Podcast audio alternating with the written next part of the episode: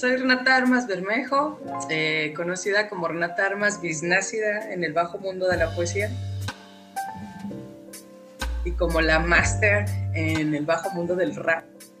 Y pues tengo otros seudónimos por ahí, ¿no? Pero a veces suelo ser una musa, a veces soy inspiración pura, entonces, bueno, depende, ¿no? Eh, soy licenciada en Letras Hispánicas de la Universidad de Guadalajara. Eh, esto lo señalo porque pues estoy orgullosa de mi alma mater, ¿no? Eso es todo. Eh, claro, llevo trabajando como docente más o menos 17 años, de preparatoria sobre todo. He trabajado con, con chicos de preparatoria, chicos de universidad, chicos de secundaria, pero pues a la fecha me gusta más trabajar con los chicos de preparatoria. También soy maestra de talleres de rap, también doy todo lo que tiene que ver con talleres de creación literaria y sobre todo eh, trabajo también con investigación en las formas de la poesía. Dos libros publicados sobre investigación de, de lo que es cultura, de esta conexión del el primero que fue el de la poesía del sazón aguascalentense, que tiene que ver con el rescate de la memoria de sobre todo de lo que es el arte culinario, la gastronomía de, Aguascalientes en cinco municipios, que son Cocío, El Llano, Aguascalientes, Tepezalá y uh, Real de, se llama el otro Asientos, Real de Asientos, en una comunidad específicamente que se llama Las Adjuntas. Y el segundo que se acaba de publicar es un libro artesanal hecho por artesanos de Aguascalientes, totalmente hecho a mano, con cartón y con papel reciclado. En ese libro se habla sobre todo de esta conexión que hay de la gente con la tierra, desde, desde lo que es esta, este amor por la tierra, por la agricultura, por el ser campesino, eh, el trabajar con las manos, los valores, lo que significa esa tierra, hasta esta transformación que es convertirse en productos para la gente, eh, ya sea para alimentar los ganados o para hacer comidas, eh, y, y, llegar a las mesas de los hogares como también para, para poder sobrevivir. Y eh, la cuestión de la ganadería, la cultura vinícola, la vitivinicultura de, de, este, de estos lugares, ¿no? Y también Peñuelas como, como un lugar importante en su momento, que es patrimonio de la humanidad según la UNESCO, eh, en el cual pues también tiene bastante historia, ¿no? Cuestiones históricas aquí en Aguascalientes porque gracias a, a, esta hacienda de Peñuelas, este ejido Peñuelas, mucha gente se estuvo manteniendo y pues ahora es uno de los más grandes, eh, digamos, lugares, donde ese ejido se convirtió en varios ejidos pequeñitos y pues bueno, allí está, ¿no? Una conexión bastante interesante con, con la gente. Y, y, el último libro habla de, de esta conexión de la tierra con la gente, lo que le significa y sobre todo dejar una huella de, de qué fue lo que pasó y el por qué todavía se sigue, lo siguen sintiendo de una manera entrañable, ¿no? Está bien, está bien, pero a ver, a ver, dime, ahora sí, ahora sí, ahora sí soy todo oídos. Ya ves que ayer estaba mi morrito aquí queriendo darme una chinga en el ajedrez, como que ya, como que le causa, no sé, como eleva su ego hacerme sí. eso. Su satisfacción, hacerte sufrir.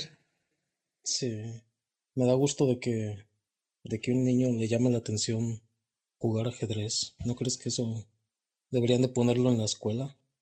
Porque yo, yo creo que para un niño sí, sí es como un ejercicio mental muy, muy bueno, que aunque a ellos no les guste y no entiendan por qué lo hacen en ese momento, uh -huh. siento que que mejora tu, tu toma de decisiones en la vida. Me hubiera gustado que me hubieran obligado a jugar eso en la primaria.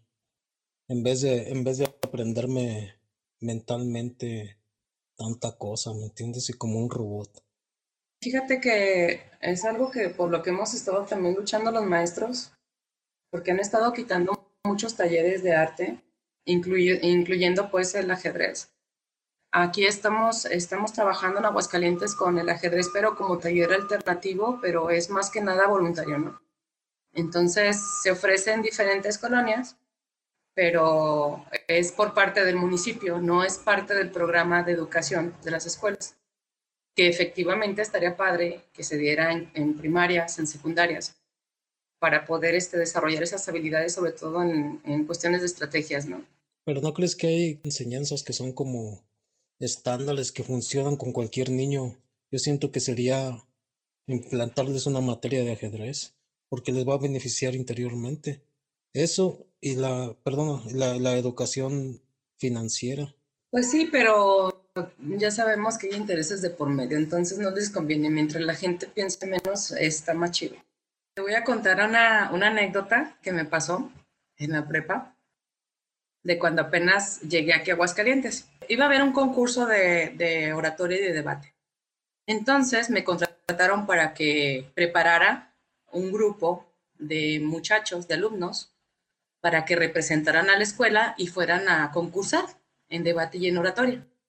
Y pues ya no llegué y este y pues ya sabes, ¿no? Las instituciones. Llega a la escuela y como que maestra, pues bienvenida y eh, fíjese que, queremos que nos, nos preparen nuestros muchachos para el concurso y pues nuestros prospectos son estos, ¿no? Entonces ya me dan así como una gama de chavitos de diferentes semestres, todos con excelentes calificaciones, ¿no?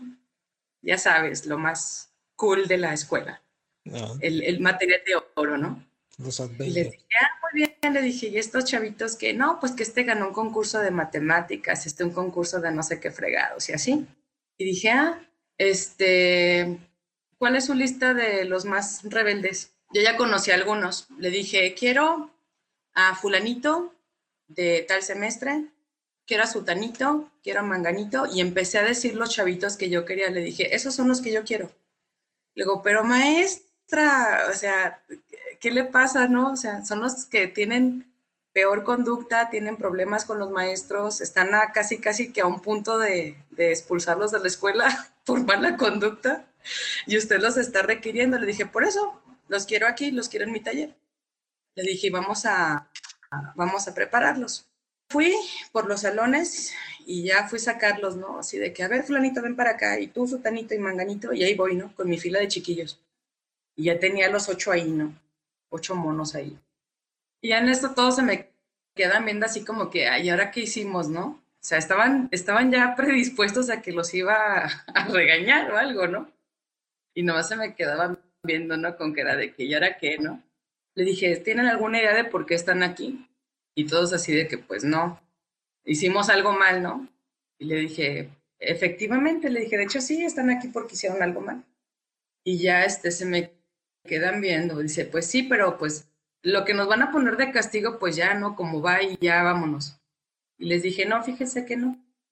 Dije, el, objetivo de estar aquí, le dije, es precisamente porque tengo una misión que me encomendaron, que es preparar un grupo que sea lo suficientemente fuerte para ir a un concurso de debate y oratoria. Le dije, entonces, pues, precisamente como la finalidad es esa, le dije, están ustedes aquí, señores. Y se me quedan viendo, ¿no? Dice, ¿por qué no mejor traer a todos los alumnos que son estrellitas de aquí? Dice, pues total, nosotros qué, qué tanto podemos aportar. Le dije, de hecho sí pueden aportar mucho. Le dije, he estado revisando sus expedientes y ya me di cuenta de por qué tienen problemas con sus maestros. Le dije entonces, le dije, usted tiene problemas porque Dero está hablando en contra de Dios. Le dije, siempre está cuestionando las, la, todo lo que tiene que ver con las bases bíblicas. Le dije, usted siempre está cuestionando, le dije, las, cuestion las ondas de arte, le dije, siempre está hablando sobre ello, sobre críticas, sobre hacer. Le dije, incluso, es un movimiento de, de poesía en acción donde rayan poemas en las paredes. Le dije a usted, siempre está peleando con su maestra de historia por cuestiones históricas y detalles y antecedentes que su maestro ignora y que sin embargo usted lo sabe porque usted ha leído sobre ello. Le dije, usted siempre está criticando al gobierno y el sistema de educación también lo está cuestionando todo el tiempo y por eso se revela y se pone a discutir con los maestros también de civismo, sobre todo en la materia de derecho. Le dije, usted se pone también a platicar, le dije, se pone a cuestionar sobre, sobre el español, el uso de la lengua. Le dije, y usted también, le dije, pues ahí tiene también sus cuestionamientos sobre cuáles son los derechos y obligaciones sobre, la, sobre de los jóvenes. Entonces, señores, el programa de debate y oratoria, le dije, implica estos ocho temas. Por eso están aquí, señores. Le dije, yo no quiero gente que se conforme con quedar bien con el maestro y que por eso saca dieces. Lo necesita ustedes, porque para poder entrar a un debate y una oratoria se necesita reflexionar sobre lo que está pasando alrededor. Y solamente ustedes lo hacen, señores. Por eso se ponen a pelear con sus maestros, porque no están satisfechos con lo que los maestros le dan. Y es por eso que están aquí. Le dije, entonces, el objetivo es leerse todos estos libros y nos lo vamos a pasar discutiendo. Le dije, en este tiempo no vamos a pasar discutiendo, el objetivo es que me dejen callada. El día que yo les deje de cuestionar el porqué de lo que están diciendo, ese día ya están listos. No manches. Y vamos a hacerlo. ¿Y, llegó, llegó, llegó ese día? Sí. Sí. Justo a tiempo. Y dije, muy bien, señores, pues ya están listos, ahora sí nos vamos al concurso. Y ganaron el concurso de debate y oratoria. Por primera vez, los desmadrosos de la escuela ganaron un premio. Está bien, está bien. Te digo, sí, sí hay, ¿cómo se dice? Hay que saber redirigir la energía, ¿sí me entiendes? Eh, como traen toda la rebeldía flor de piel, de púdrete en el infierno, ¿no? Y desafían a la autoridad pues mi carácter es igual, ¿no? Entonces, era así de que vamos a ver estos temas, pero eh, vamos a, crear algo, eh, eh, vamos a darle la torre a esto, por ejemplo, no quiero darle la torre al sistema educativo, va, vamos a hacerlo, pero lo vamos a hacer bien, ¿no? Vamos a, a conocer primero esto para saber cómo funciona, qué significado tiene y entonces vamos a crear algo para darle la torre al sistema educativo. Y para arre, entonces, no es una cuestión como de limitarlos, sino más bien de, guiarlos en ese espíritu de rebeldía, utilizar esa rebeldía para que la, usen para hacer un bien y entonces eh, que no tan solo sea un bien social, sino que también ayude a forjar esa conciencia y que lo hagan bien, que no hagan tarugadas, vaya, en pocas palabras, ¿no? Si vas a hacer algo, si vas a rebelarte, hazlo con razón y con argumentos válidos y sobre todo teniendo conocimiento de lo que estás haciendo, ¿no? No se trata nada más de ponerte al tú por tú porque sí, se trata de hacerlo con conocimiento de causa y una vez que tengas conocimiento de causa vas a ser invencible, ¿no? Y vamos a hacerlo cueste lo que cueste. Y como a huevo se trata de, de darle en la torre al otro y fortalecer mis argumentos, se ponen a leer, ¿no? Entonces los haces una biblioteca andante, porque se fortalecen en ese tema. Si su tema es pelear en contra de cómo se está calificando la crítica en el arte, entonces se hacen especialistas en arte para callarle la boca a quien sea, ¿no? Y eso es lo que me gusta, que utilices esa fuerza de rebeldía, de querer desafiar la autoridad, para que entonces los impulse a ser mejores ellos mismos con tal de callar al otro, pero callarlo con razones y para con un propósito también, ¿no? Porque no se trata también de ir por ahí por la vida nada más haciendo las cosas porque sí, sino que tengan también un propósito bien definido de, y bueno, está bien y te vas a revelar y para qué no. Y entonces también es ponerlos a pensar en eso. Si te preguntan el por qué, me vas a dar 20 mil excusas, pero si te pregunto para qué, implica un poquito más de razonamiento. ¿Para qué? ¿Cuál es el propósito? ¿Qué piensas sacar con esto o qué no? Sí, cuando, cuando yo estaba en, la, en, ese punto de, de, de pubertad, sí traía un chingo como de conflictos internos, pero, pero lo mío era, no, no era contra, contra nada, nada externo, sino que era, era algo como difícil de explicar. Yo me sentía como si estuviera encerrado, pero estaba libre. Y yo no sabía por qué, yo, yo me sentía así, y yo, yo, yo decía, pero ¿por qué? Pues si esto es libertad, esto es libertad, pero yo, como si, como si caminara con límites, con, con rayas alrededor de mí, como la mirada, tú, tú sabes que hasta cierto punto hay una línea que de ahí para allá ya no puedes ver. Son, son límites invisibles, este, y más o menos yo me sentía así, pero interiormente. Y entonces un día yo estaba rayando mi banca y estaba poniendo ahí ricas y, así pues el nombre de otra chavilla, ya sabes, ¿no? Un corazoncillo y eso. Y, se me acercó un maestro. Sí, no me acuerdo lo que le, lo que, lo que, no, no me acuerdo exactamente lo que, cómo surgió eso, pero yo le dije que yo me sentía como que yo estaba encerrado. Y me dice él, es que, es que ustedes los pinches, los pinches mocos, los morrillos huevones, no quieren venir a la escuela porque sienten que los que están como en una prisión, aquí nadie te tiene encerrado, si no quieres venir a la escuela, agarra y salte. Pero deja de estar rayando tu, tu banca. No, yo, yo le digo, yo no estaba hablando de que me sintiera encerrado en la escuela, me siento encerrado en, en, mí mismo y dice, pues entonces, ¿por qué no te rayas tu cuerpo? Si tú crees que, te, si, que es una prisión, ¿por qué no te rayas tu cuerpo? Si tu cuerpo es una prisión para ti, pues ráyatelo en vez de estar rayando la banca y, la, y dañando la, la institución. Y yo me quedé, yo me quedé pensando, y sí, ¿no? Como que es, la letra sí, sí es cierto. ¿Por qué chingados si siento eso? ¿Por qué no me rayo yo? Y empecé a tatuarme. Pero de ahí comenzó mi, mi onda de querer tatuarme, de porque yo sentía que, que este cuerpo como que en cierta forma me tenía limitado, ¿sí me entiendes? Sí. Como, como encerrado y aunque tú trataras ya no podías más, depende de dónde, dónde tú habías nacido, ¿verdad?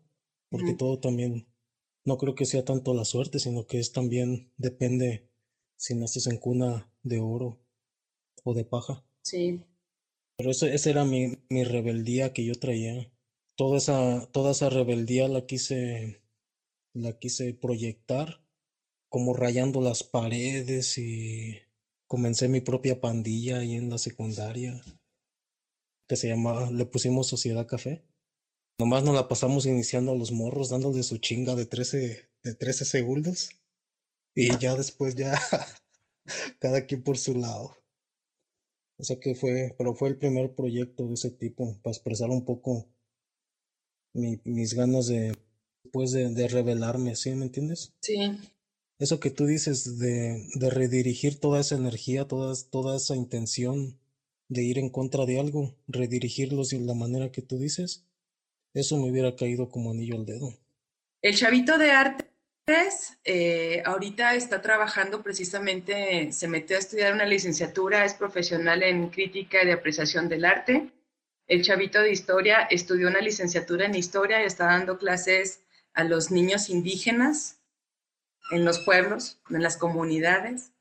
Eh, el chavito de religiones se metió de lleno a lo que son este, cuestiones de crítica entre relaciones de gobierno y, e iglesia, en lo que es iglesia y Estado, y está haciendo también trabajos sociológicos para poder eh, modificar y dar, y dar y hacer investigación sobre movimientos religiosos en el Estado.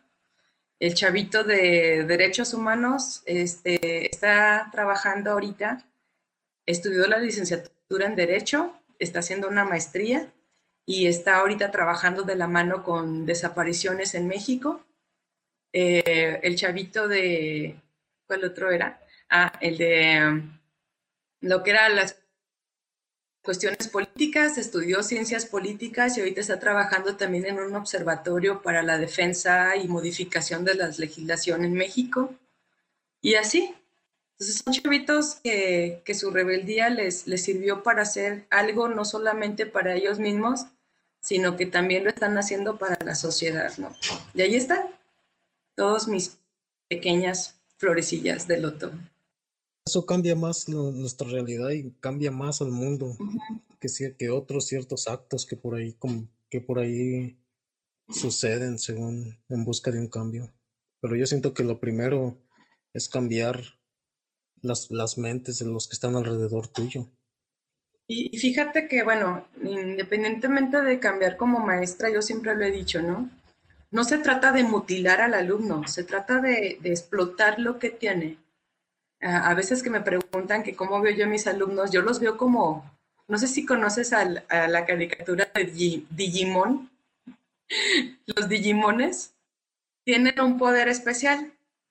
Entonces se trata toda la caricatura de que conforme va pasando los capítulos, estos Digimones, ese poder especial que tienen, eh, van aprendiendo con entrenamientos y demás, y entonces llegan a cambiar y mejoran. Entonces, a eso le llaman una digievolución. ¿Sabes cómo te voy a entender yo? Explícame con Dragon Ball. Bueno, Dragon Ball ya ves que cuando empieza, pues todo el objetivo era encontrar las malditas esferas, ¿no? Y ya. Pero luego después, una vez, uno, pensaría, ¿no? Bueno, ya encontró las esferas, y ahora que no, ya se acabó la caricatura. No. Porque entonces vemos un cambio muy interesante en Vegeta, ¿no? Que era este, era, era la contraparte de, de Goku. De, Goku, sí, es opuesto, como quien dice, ¿no? Exacto, y tenía los mismos niveles de poderes, pero el sentido con el que hacía cada quien las cosas era contrario. Y sin embargo, Vegeta logró focalizar esa energía y ese potencial hacia otro lado, de tal manera de que cambió y se hizo un aliado de Goku, ¿no? Después hicieron amigos y se casó con Bulma y toda la onda. Pero bueno, la cosa es esa, ¿no? Los chavitos estos son igual, ¿no? Los alumnos son igual. No se trata de quitarles ese poder, no se trata de, quitarles ese, eso que ellos tienen, se trata de potencializarlo y redirigirlo hacia un bien propio, porque una vez que encuentren un sentido, entonces lo van a poder aplicar para con los demás, porque lo entienden ese sentido desde adentro para, y, se dan cuenta de que eh, ellos ese talento que tienen para utilizarlo lo pueden usar para ellos y para otros y que lo mejor de esto es, es, parte de este aportar a la sociedad, ¿no? ¿Tú te defines a ti misma más, más, más como, como escritora, como poeta o como maestra? ¿Qué es lo que, lo que tú dirías? Yo soy 100%. Yo me, yo me defino a mí mismo más como un escritor, pero tú me conoces, me imagino más como, como rapero, ¿verdad? y no, no me defino tanto como tatuador, nunca me, me proyecto, siento que yo me defino más como escritor, aunque tengo muy mala ortografía. o sea que me está... sí. Pero en tu caso, ¿cuál sería? ¿Qué es lo que, lo que más te define a ti como persona? Yo creo que en esencia soy poesía, soy poesía andante, ¿no? ¿Por qué? Porque... Ya sabía, ya sabía que ibas a decir eso. Fíjate bien lo que dije, no soy poeta, soy poesía andante. Eh, y poesía como, como lo que es la, la, esencia de la palabra de poiesis, de creación. En sí, siempre estoy viendo eh, que la manera de crear algo, ya sea conmigo misma o con los demás. Eh, y, siempre lo aplico, ¿no? En, mi, mi, trabajo como docente es para crear eh, personas, ¿no? Para crear alumnos que puedan apasionarse por las letras y que puedan cambiar el mundo. Eso tú has dicho, eso es tu trabajo. Sí, pero lo que tú eres, lo que tú eres. Yo soy poesía, soy poesía, ¿no? Soy poesía, o sea, simplemente lo que soy de mi poesía lo voy digamos, eh, llevando a cabo o, simplemente vaciándolo, solamente que en diferentes ámbitos, ¿no? O sea, como docente, como, como artista, como investigadora, pero soy lo mismo. La poesía simplemente dando, haciendo presencia para crear alumnos, la poesía haciendo presencia para crear textos literarios, poemas, y la poesía presente para, para trabajar con la gente, con la cultura creando más, ¿no? Entonces soy, soy eso, soy poesía en movimiento. Eso, eso me gusta, me gusta esa, me gustó esa respuesta. este. ¿Y cómo fue, cómo fue que, que, tu vocación te encontró?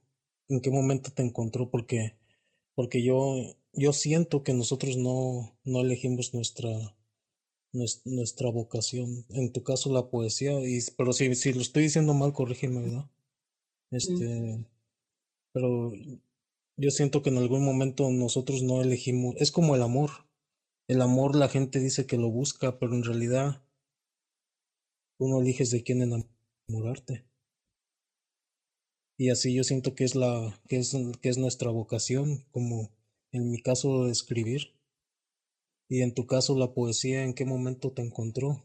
Y tú dijiste, bueno, me, yo me enamoro de este arte. Ahí te va. Este, te decía que cuando yo estaba chica, pues en mi familia tuvimos la fortuna de que mis papás son lectores. Entonces, los dos nos leían todo el tiempo, ¿no? Nos Tenemos libros de todo, de pintura, de literatura, de, de antiguas civilizaciones. Me gustaban los libros, me gustaba leer. Eh, pero la manera en cómo yo empecé a escribir fue porque desde que yo estaba muy chica, en la familia de mi papá, son muy dados a, hacer comparaciones, ¿no? Sobre todo con las mujeres, de a ver quién es la más bonita, quién es la más esto, quién es la más otro. Y yo siempre era una niña gordita desde chiquita, ¿no? Entonces, todo el tiempo era la gorda y la gorda y la gorda. Y tu prima, es, la prima fulanita está más bonita porque tú eres la gorda y la otra es la más bonita porque tú eres la gorda, ¿no? En la escuela es igual, ¿no? Dicen por ahí que, que los niños son crueles y la verdad es que sí lo son, ¿no? Entonces también en la escuela era lo mismo, de que siempre se burlaban porque pues yo era la, la gorda y, y ese mismo eh, señalamiento de que yo era la fea del salón, pues también me hizo que me que no conviviera tanto con los compañeros y entonces me centraba más en estudiar. Entonces era una niña muy estudiosa, pero al mismo tiempo muy solitaria. Y la manera en cómo encontré yo la forma de, de, que de repente me quería, para acercarme con los otros, fue a través de la, de la escritura. Entonces lo que yo pensaba decirles o lo que yo sentía que les quería decir, empecé a escribir, a escribir, a escribir, a escribir.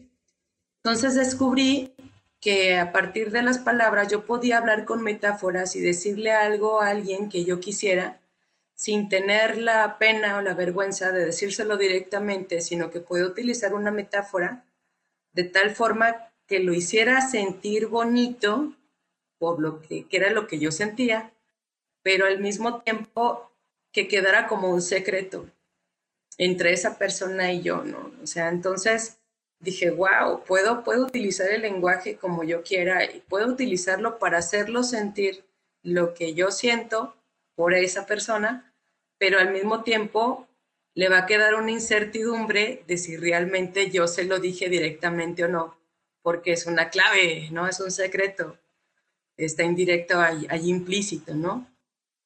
Entonces fue pasando el tiempo, empecé a escribir más, eh, llegó un momento en que pues ya Supe que eso que yo escribía era poesía, yo no sabía que era poesía, simplemente yo escribía ella.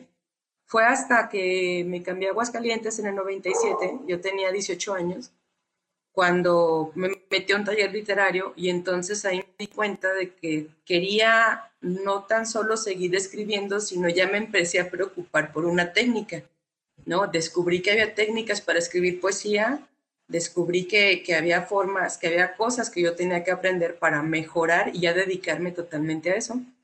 Mi primer maestro en ese sentido fue Ricardo Esquer. Eh, después me caso, me voy a Guadalajara, sigo trabajando en talleres literarios y, es, y empiezo a escribir narrativa. Yo no escribía poesía, o sea, escribía poesía, pero como ensayo, pero realmente escribía más narrativa. Entonces, eh, me divorcio y eh, me juntaba en aquel tiempo mucho con Cuaco Navarro, un amigo mío que es artista visual, que de hecho es autor de, del cuadro que está aquí. Ah, es, de, es, Cuaco Navarro. Eh, nos juntábamos mucho después de que me divorcié y entonces eh, un día que le estaba leyendo mis poemas, porque solamente se los leía a él, me dice, ¿eres poeta, Renata? Y yo me quedé así anodada, dice, ¿no has pensado eso? Dice que eres poeta y le dije, no. Le dije, no seas payaso, o sea, yo nada más escribo. Dice, es que eso es poesía. Dice, de verdad que es poesía. Dice, y no es una poesía cualquiera, tienes talento, tienes todo, o sea, eres un artista, eres poeta. Me quedé sin habla y le dije, es que no lo creo. Y me dice él, sí, dice, y ya es hora de que aceptes que eres una poeta, porque eso eres. Dice que tú no lo aceptas y no te has dado cuenta es otra cosa, pero eres un artista y eres una poeta. Entonces, hasta ese momento que yo tuve esa conversación, me quedé pensando y dije, sí es cierto, ¿no? Y a releer lo que yo había escrito y dije, sí es cierto, soy, soy un artista y soy poeta. Algo parecido a lo, a lo que, a por lo que yo comencé a escribir fue igual. La intención de, de mi primer libro, de mis demonios, era sacarlos. ¿Sí me entiendes? Cuando yo, cuando yo estaba chamaco y comencé a escribir, fue, fue buscando desahogarme con, con nadie, pero a la vez me desahogaba con todos. En sí, en sí, tú sabes, cuando le platicas a alguien lo que a ti te duele y muchas veces esas personas lo usan en tu contra o lo, o lo usan para andar chismeando y fíjate que a este güey le pasó esto, esto, lo otro, ¿sí me entiendes? Entonces ya, ya esta forma de escribir fue como un, como un alivio, no sé, para mí fue buscando desahogar, desahogar y expulsar, sacar de mí todos esos, todos esos sentimientos que me estaban destruyendo, sin buscar yo destruir a los demás, pero... Pues sí, creo que, que la finalidad, o sea, cada quien tiene sus propias motivaciones, ¿no? Y creo que, que, va a quedar también siempre como un misterio si, si eres artista o te haces. Porque el, conforme va pasando el tiempo, ¿no? El hecho de que pases tantas, de que uno pase tantas experiencias, te vas, tu, tu mismo cuerpo, eh, esta sensorialidad, esta sensibilidad se va afinando, ¿no? Mientras más experiencias vivas, que te hagan sentir diferentes emociones y que esas emociones no sean repetitivas te permite entonces desarrollar una sensibilidad mucho más amplia para poder eh, detectar el enojo, para poder detectar el, sufrimiento, el hambre, la, la, injusticia, etcétera, etcétera, y pasar por un sinfín de emociones que una persona que tiene todas, todas las probabilidades o, que tiene todo, eh, nunca lo va a sentir. Un ejemplo muy sencillo, ¿no? De esta onda, ¿no? Pues yo era una niña gordita que todo el mundo señalaba, los niños son crueles, en mi familia siempre ha sido importante la onda de la imagen. La belleza a lo que otros están acostumbrados es muy distinta a la que tú descubres y entonces te das cuenta de que esta belleza distinta es la que te permite ver, ver más allá de las cosas, del común denominador.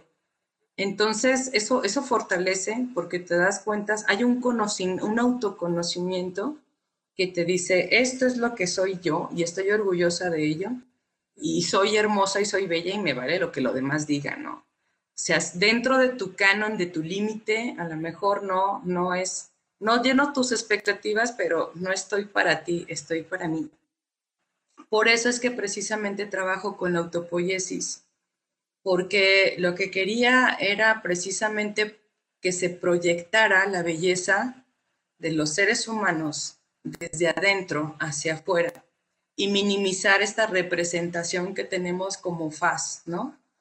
E-, ese era el objetivo de mi trabajo y creo que, que, que, que esas vivencias o eso que yo viví con, con esta lucha continua de, de, de, lo que soy contra la imagen que tenía de mí misma y que me la creía. El problema no es lo que digan de ti, el problema es que te lo creas. Y muchas veces el, creérselo es como ponerte una venda en los ojos y no voltearte a ver a ti mismo por estar viendo al otro. O sea, te la pasas viendo al otro de que, ahí está bien guapo, o está bien fornido, o está así, o está así, y yo no, y yo no, y yo no. Pero ese estar viendo a la otra persona y estarse comparando continuamente con la otra persona no permite que veas quién eres tú. Entonces mi trabajo va enfocado hacia ese lado, ¿no? O sea, no se trata de que veas al otro, se trata de que te veas a ti mismo y que entonces percibas lo que tú tienes y lo potencies y lo saques hacia afuera para precisamente hacer algo mejor de ti mismo o mejor dicho, proyectarte como eres hacia el mundo. Eh, porque mientras que nos sigamos comparando con otras personas o, o sigamos creyendo lo que otros dicen, no tenemos esa capacidad de voltearnos a ver a nosotros mismos y no somos en el mundo. Eh, estamos limitados y es un límite interior, ni siquiera es exterior, es interior, porque no lo creímos. Sabes algo, algo que está, que está, este, te interrumpo cada rato, ¿verdad? Sí. Va a ser un monólogo con Richard. no, pero ¿sabes algo que está potenciando esa venda son, es el Instagram. Las redes sociales están en contra del trabajo que tú estás haciendo. Estás, estás luchando tú contra un monstruo gigantesco en Internet, ¿verdad? Y, y ese monstruo se está encargando de, de impedir que la gente se mire a sí misma. Yo tengo claro que todo eso es parte de, un, de, un, de una empresa de entretenimiento, pero hay personas y hay niños que sí se sienten mal y que sí se deprimen y que no se miran a sí mismos porque están ocupados viendo a los demás. Precisamente por eso, por eso hay mucha gente que está trabajando como yo, ¿no? Nosotros le llamamos, eh, dentro de lo que hacemos, le llamamos visibilizar. Eh, ¿Qué es visibilizar? Es como si tú le pusieras una lupa a eso pequeñito, que aparentemente es insignificante, pero cuando le pones una lupa y lo focalizas, permites a través de esa visibilización que se haga efectivo y que exista, legitimas la existencia de ello. Sabemos que hay muchas eh, condiciones en el medio que dicen lo contrario, pero la lucha es esa, precisamente visibilizar lo pequeño hacer de lo ordinario algo extraordinario a partir de sí mismo y explotarlo al máximo. Y es la única manera, ¿no? Ahora sí que utilizar sus propias armas, pero de manera distinta. Entonces me pasó algo muy raro, que en mis últimas presentaciones que tuve con los chavos, como están acostumbrados a trabajar con redes y con Instagram, con Twitter y esas cosas, eh, se acercaban a mí y me decían, oye, ¿dónde te puedo encontrar en Instagram? Y yo, ah, pues este, no tengo Insta, pero voy a abrir uno próximamente y bla, bla, bla. Total que dije, últimamente, ¿verdad? Vamos a utilizar los medios que estos chavitos utilizan para, para poner allí algo. Me meto a Instagram y resulta que me doy cuenta de que es una aplicación que solamente sirve para subir fotos. Y yo me dije, ¿y esto para mí para qué me sirve si lo importante son mis poemas, no soy yo? Dije, no puedo, no puedo subir mis poemas, no puedo eh, subir videos de mis poemas porque solamente son fotografías, ¿no? Entonces, ahorita mi reto es ese, cómo utilizar, eh, cómo hacer poesía con mis propias imágenes para que entonces no se quede solamente como un espacio donde todo se reduce a cómo se ve Renata, sino que hacer un poema de mí misma a través de mis imágenes o de las imágenes que yo trabaje y entonces cambiar el formato de una poesía escrita a una poesía visual. Eh, creo que eso es lo, interesante de, estos nuevos eh, medios por los cuales podemos trabajar que, podemos simplemente trabajarlo de forma distinta, ¿no? La forma ya está, ya establecida, pero la cuestión es eh, cómo lo puedes trabajar o cómo lo puedes explotar para que cumpla con tus objetivos. Así como tú dices, transformar la poesía a imagen, yo creo que eso es, la, eso es lo único que, que te va, que, que, va a quedar como opción para el futuro. Por cómo van las cosas, ya todo es visual, todo es visual. Y, fíjate que... Me entiendes? es una desventaja, incluso yo como artista lo veo como un reto.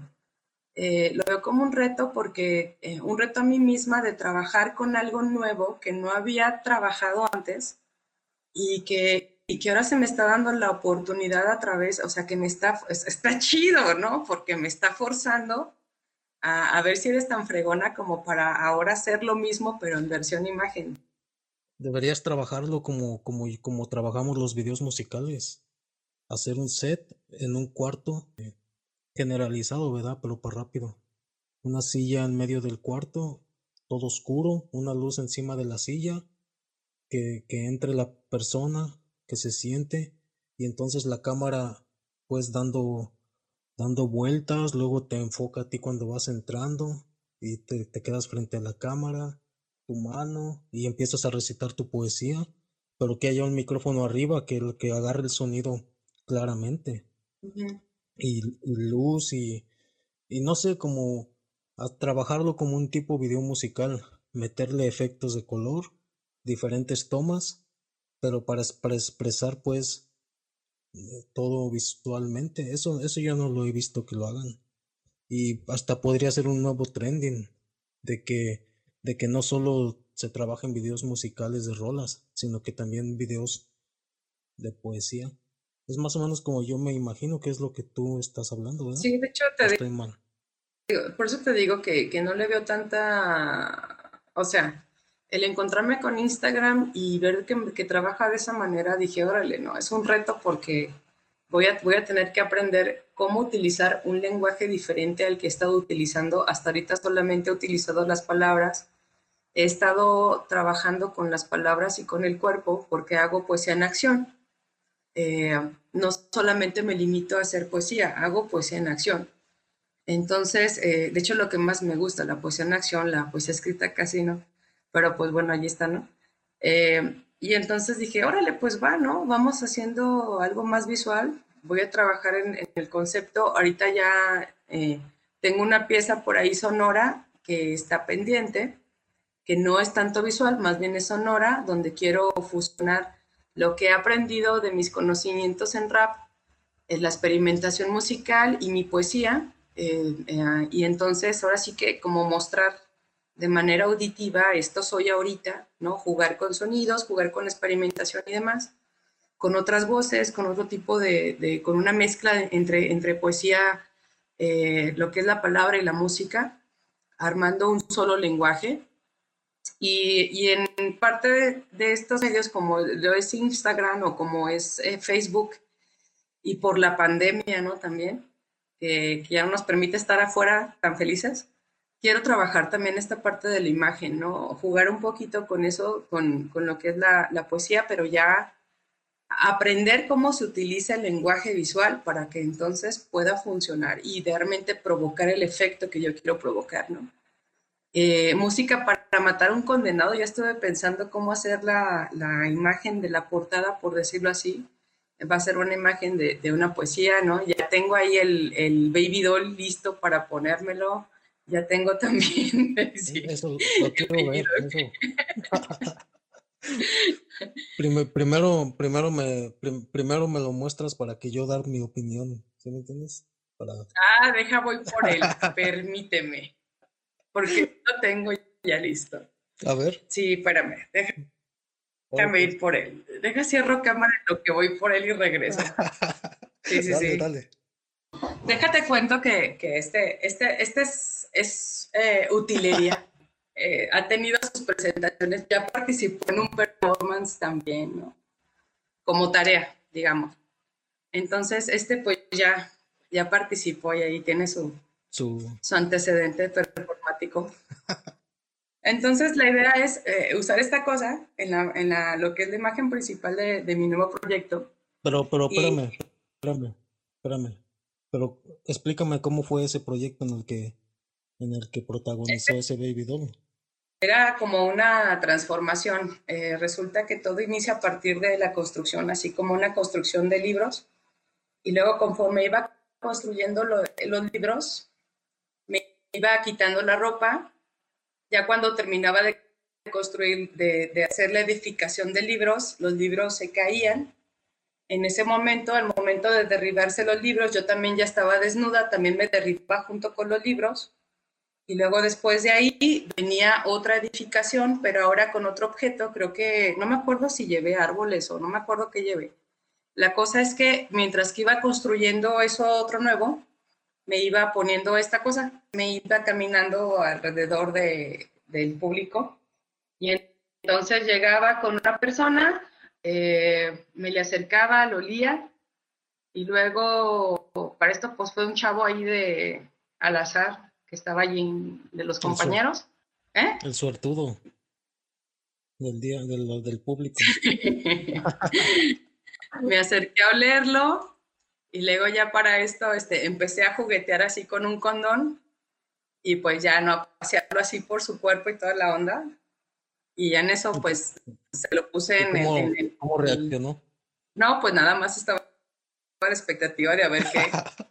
y entonces pues ya, para esto pues le, le di un besito en la boca y luego ya de ahí me, me, fui, me fui besando primero la boca y luego ya me fui dando la vuelta, la vuelta, la vuelta.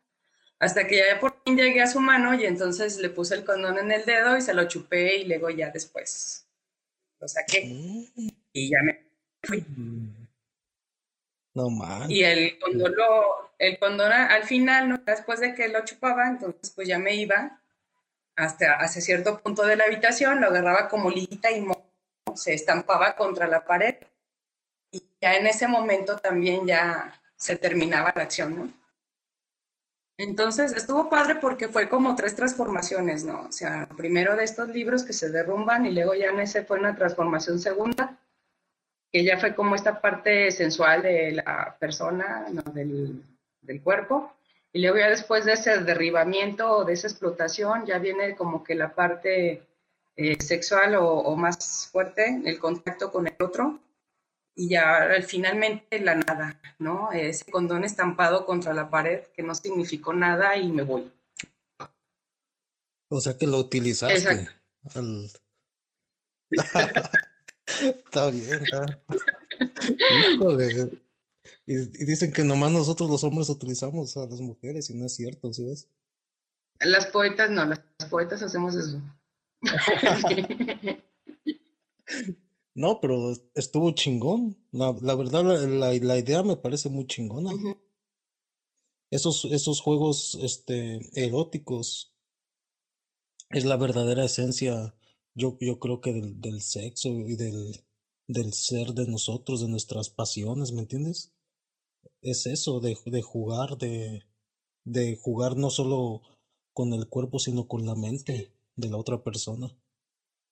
Es como, es como yo a veces decía que yo no me iba, cuando yo me creía acá todo un pinche don Juan, que yo no, que yo no nomás me iba a, no me iba a chingar nomás tu cuerpo, también te iba a chingar la mente. ¿Sí me entiendes? Porque yo creo que eso se trata, de, de tomarnos nuestra creatividad y, y poner, poner ese tipo de ondas eróticas para conectar con el ser, con algo muy interior, íntimo dentro de la otra persona. Es, es una forma de conectar como yo, yo creo que espiritualmente, ¿me entiendes? Con, con mi pareja. Este, e, en ese, en ese performance, fíjate que sí lo utilicé como este brinco de, de la cotidianidad a, a, lo que es esta parte íntima, ¿no? O sea, el contacto con el otro. Porque todo empezó así, como un, un primero este juego con lo físico, con los libros, algo material, para entonces ya después dirigirse hacia lo que es el contacto humano, ¿no? Pero en, en, esta, por ejemplo, en el nuevo proyecto que quiero hacer, es más un cuestionamiento sobre el erotismo, de tal forma que, que esta cosa no va a funcionar de la misma manera. La idea de la, de la portada que quiero trabajar, el, el, título se llama Música para matar a un condenado. Y entonces, este, la idea es estar sentada yo en un, en, un banquito, ¿no? Eh, totalmente despeinada con esta cosa puesta. También tengo, ah, tengo el jueguito, que es una pantaleta así transparente, igual que esta, así. A ver. Ahí también voy a ir por la pantaleta.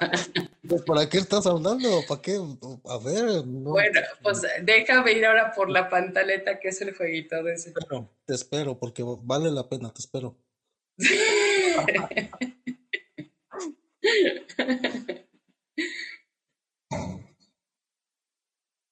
Lo que me encanta ver es cómo estiras tu liguita impacientemente. es, para, es, para, es para calmarlo La liguita. sí, sí me late, sí me late. Y para las personas que, que, que nos están escuchando, ¿nos podrías describir el baby doll? Capaz de que me dices, quiero que me manden las fotos previas para decirte mi opinión y decirte cuál es la mejor que se puede utilizar para la portada. Eh, es, eh, eso, eso va a ser por ley, eso va a ser por ley. Eso va a ser por ley. pero, pero sí, ahorita el, el Baby Doll es este, es, tiene unas líneas rojas. Es tiene, bueno, es, su mayoría eh, color negro. Tiene el olancito de abajo, bueno, es como un vestidito, ¿no? Tiene mi, alrededor de los senos con listón rojo, rojo vivo. Ok. Y tiene dos líneas que simulan, o mejor dicho, que marcan mejor la silueta y que van al centro de color rojo para terminar al final con encaje rojo también. Ok. Está muy bonito. Así que... Y viene acompañado de una pantaleta transparente. Y, bueno, la idea es mm. usar este, entonces usarlo a la, manera Renata, ¿no? O sea, totalmente sacada del, sentada en un banco tal cual, ¿no? las piernas abiertas, las manos en medio, con un revólver como si acabara de matar a alguien toda despeinada y con mis botas de, de casquillo. Y entonces la onda es sacar esa, esa imagen en un cuarto en blanco, un espacio en blanco, para que entonces un artista visual la intervenga. Ya estoy pensando también en quién lo va a hacer. Yo creo que le voy a decir a Cuaco Navarro que le intervenga para que entonces ya se quede como, como la portada, podría decir, o la, o la representación de lo que va a ser música para matar a un condenado, ¿no? Esa es la idea que quiero trabajar. Órale, está, está chingona, está chingona y diferente. Yo creo que es Sí, diferente. ¿O será que yo no? es, sí, lo padre es que también ya tengo, lo- le he platicado la idea con diferentes músicos y va a estar muy variado porque también se trata de, de hacer las, de hacer los poemas a cuatro manos, es decir, eh, voy a hacer, el, voy a, voy a hacer ese erotismo o hacer ese acto creativo en la intimidad con el músico, ¿no? Entonces eso está padre, porque en lo que, en lo que se trata de llegar a un punto, los dos de, erotismo, en el cual él está metido en su arte haciendo su música y yo escribiendo mi poesía y entonces que logre ese, ese equilibrio perfecto, una armonía entre los dos, ¿no? Que yo creo no se puede lograr si trabajo yo aparte y el músico aparte. O sea, pues la no. onda es que se haga in situ. Ajá. Ya había tenido una, una, una acción previa a, a eso, donde yo les ofrecía a los caballeros, les ofrecía ah, una masturbación al oído o leída. Ay, ¿cómo le lo traigo, dices? así como que le traigo una masturbación, ¿cómo la quiere? ¿Al oído o en la mano? Y ella me decía, no, pues que al oído.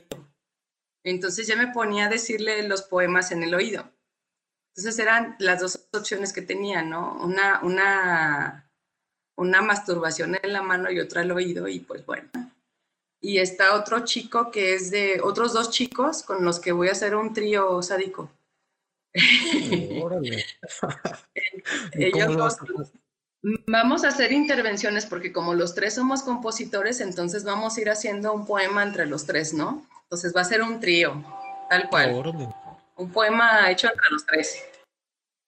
¿Y por qué no hacerlo mejor en versión, en versión sonora, no? Más experimentación con sonido de una manera profesional y hacerlo padre, presentarlo de una manera original y poder usar mi voz por un lado y por otro lado también la experimentación con música. Y al momento de platicarlo con mis amigos, con los colegas músicos, dicen, órale, yo quiero entrarle, ¿no? Entonces fue cuando dije, ah, pues bien, ¿por qué no solamente limitarme a la cuestión del lenguaje, sino también hacerlo con música? Y entonces dije, pues sí, pero el, el, título que yo quería poner al principio va a cambiar. Y ándale que un día desperté y lo primero que escuché en mi cabeza fue música para matar a un condenado. Y dije, a huevo, ese es el título de mi pieza. Así se va a llamar, música Sí, para sí. matar a un condenado. Sí, sí, puedo, puedo identificarme con eso porque yo, yo siempre he creído que, que un orgasmo es como una pequeña muerte. Tienes una, y, y yo siempre, yo lo, yo, yo siempre lo he llamado así como, como una pequeña muerte. Tuve una pequeña muerte, no, no, no digo que tuve un orgasmo, sino que me morí por un instante y visité el paraíso. ¿Sí me entiendes? Porque si hay un paraíso se debe de sentir así, creo yo. Pero 24/7, ¿verdad? Pero por eso me, por eso tengo ganas a veces de morirme. Pero ¿qué tal si no me voy al paraíso? y ahí el pequeño problema. Sí. Hay una garantía. Así que pre- prefiero testearlo así por pequeñas muertes. Entonces, no. Ok. Perdón. Es Sí, que lo tengo, lo, lo, lo tengo haciendo su, su, su tarea su- practicando la, la escritura. para que mejore. Yeah, you did pretty good, mira. Gracias. Yo- Que mejore su caligrafía. Ya si en el futuro se quiere dedicar a hacer tatuajes, cuando haces un tatuaje inviertes una hora. Tú lo cobras a como tú crees que vale tu trabajo. Tú le pones precio a tu tiempo. Entonces viene la gente, se hace un tatuaje Y yo entro con él y le digo, look, le digo, mira, este, hice 120 dólares en, en una hora. Mi intención es de que él cuando crezca y comience a trabajar, que comience a trabajar para una compañía, para una empresa, ellos le van a pagar 18 la hora. Ellos le van a poner precio a su tiempo. Y yo creo que nuestro tiempo es lo más valioso que tenemos. ¿Sí me entiendes? Sí. Y debemos de exigir, yo creo que nosotros merecemos más por nuestro tiempo porque es tiempo que tú le quitas a tu familia, a tus, a tus pasiones, a tus sueños para dárselos a otra, a una empresa, a una empresa que no le importas. Y yo mi intención es que él vea que sí tiene la opción de ponerle él el precio al a su tiempo. para, que él, para que él no tenga un, una mentalidad limitada de decir, no, pues es que aquí el mínimo es esto, aquí el mínimo es esto, y tengo que empezar ahí. No, ¿sí me entiendes? Que él vea que hay más opciones este, fuera de lo, de, de lo que te impone el sistema.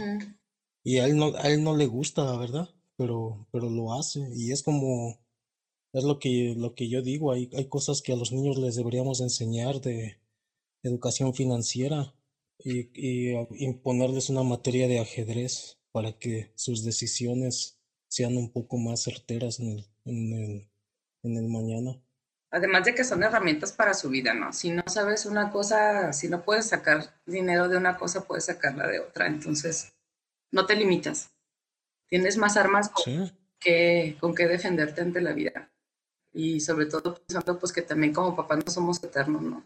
Por lo menos que sepan otras cosas, más allá de lo que, de lo que aprenden en la escuela, ¿no?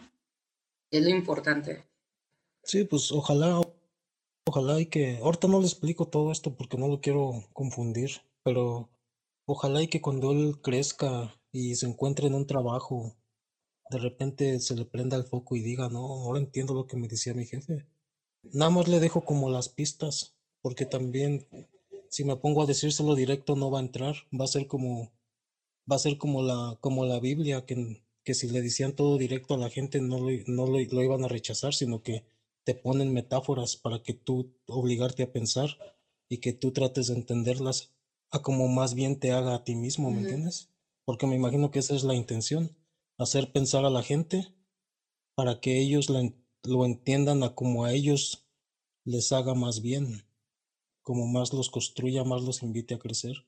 Esa es la intención y no decirles las cosas directo porque, porque van a empezar así a rechazarlas. Si les dices, haz esto, haz esto, haz esto, esto es así, nomás porque les dijiste no lo hacen. ¿Sí me entiendes? O sea que hay que dejarles, hay que dejarles metáforas como la Biblia, eh, para que un día, un día se les prenda el foco y digan, oh, esto funciona aquí, esto aquí, esto aquí, como un rompecabezas, me imagino. Eso es lo que yo, lo que yo pues pienso. No digo que así debe de ser, pero es lo que yo estoy, estoy experimentando, porque estoy aprendiendo a ser padre.